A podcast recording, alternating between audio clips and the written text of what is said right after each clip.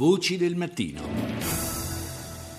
Sempre in primo piano il terrorismo di matrice islamista, abbiamo visto quello che è accaduto eh, ieri in, eh, in, Libia dove un comando ha attaccato un albergo e poi eh, si è fatto esplodere all'interno dell'edificio.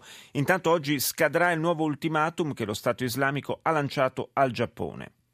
L'ISIS chiede la liberazione di una donna mancata kamikaze e detenuta in Giordania in cambio della vita di un ostaggio nipponico. Se le condizioni dei terroristi non verranno accettate, verrà ucciso prima un pilota militare giordano, prigioniero del califfato, e poi lo stesso giornalista giapponese che è nelle mani dei miliziani sunniti.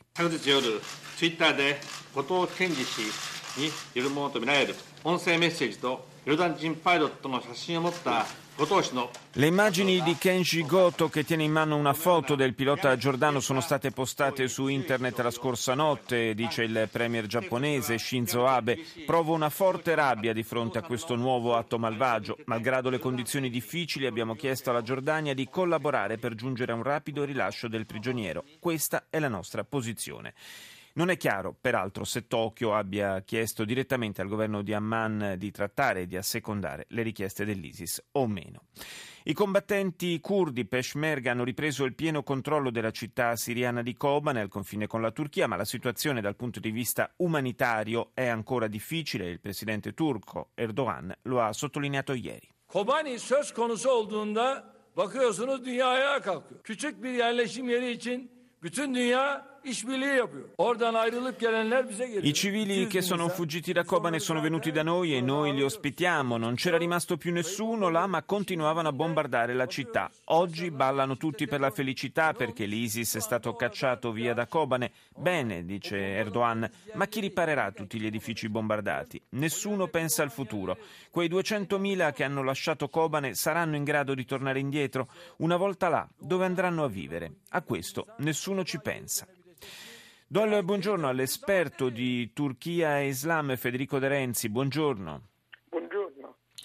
La vittoria dei curdi, dei Peshmerga a Kobane, il, le notizie che arrivano sull'avanzata più in generale che i Peshmerga eh, stanno portando avanti anche in eh, Iraq sono segnali diciamo di una eh, capacità militare, per carità, eh, certamente aiutata dal sostegno dei raid aerei americani e eh, degli altri alleati, però insomma una, una, capacità operativa dei Peshmerga che potrebbe in futuro anche eh, avere un peso politico, diciamo, quando il conflitto, speriamo presto, eh, si concluderà. ieri però Erdogan è stato molto chiaro a proposito delle prospettive politiche dei curdi. Sì, eh, Erdogan ha ricordato che per quanto possa essere diciamo così, soddisfatto da una apparente o comunque momentanea sconfitta dello Stato islamico, non, dimentica, non dimenticherà mai le vittime, ha detto letteralmente, cioè riferendosi evidentemente ai, diciamo, ai caduti delle forze armate turche nel lungo conflitto contro il PKK in Turchia. Quindi ehm, apertura, l'apertura ai curdi, come viene definita, va avanti, ma eh, con cautela, perché poi insomma, la Turchia in questo è molto sensibile. Eh, si è visto anche recentemente appunto con, con l'assedio di Kobane e, e con eh, il fatto che comunque non ha apertamente, eh, anche perché non poteva, appoggiato eh, il flusso di curdi verso la città. Beh, diciamo che per un certo periodo ha fatto anche qualcosa di più, nel senso che ha anche impedito l'afflusso di, di miliziani, peshmerga, poi alla fine insomma ha ceduto anche alle pressioni internazionali, ma a lungo è stata piuttosto eh, frenata da questo punto di vista. Sì, quantomeno non divaga, non mm. divaga mm. anche perché mh, ricordiamo che la Turchia comunque è non solo un membro fondante dell'Alleanza Atlantica, ma... Eh, è, diciamo che è quantomeno scrupolosa nell'attenersi ai regolamenti dell'alleanza, quindi non essendo stata formalmente attaccata sul suo territorio eh, non ha potuto neanche diciamo, lasciare passare dei combattenti verso uno Stato eh, confinante. Molti analisti sostengono che il prodotto finale di, di, quanto sta accadendo nell'area, di questo sconvolgimento portato dall'affacciarsi sul palcoscenico internazionale del, dello Stato islamico, sarà un eh, diciamo un nuovo disegno dei, dei, confini medio orientali. In questo riassetto futuro, se mai ci sarà, ci sarà spazio per uno Stato curdo?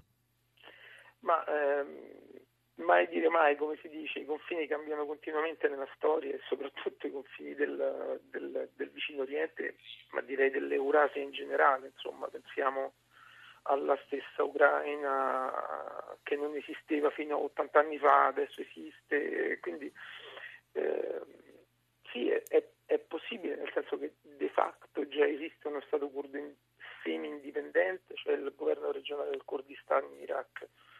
Poi quanto questo um, possa diventare anche de jure eh, sì.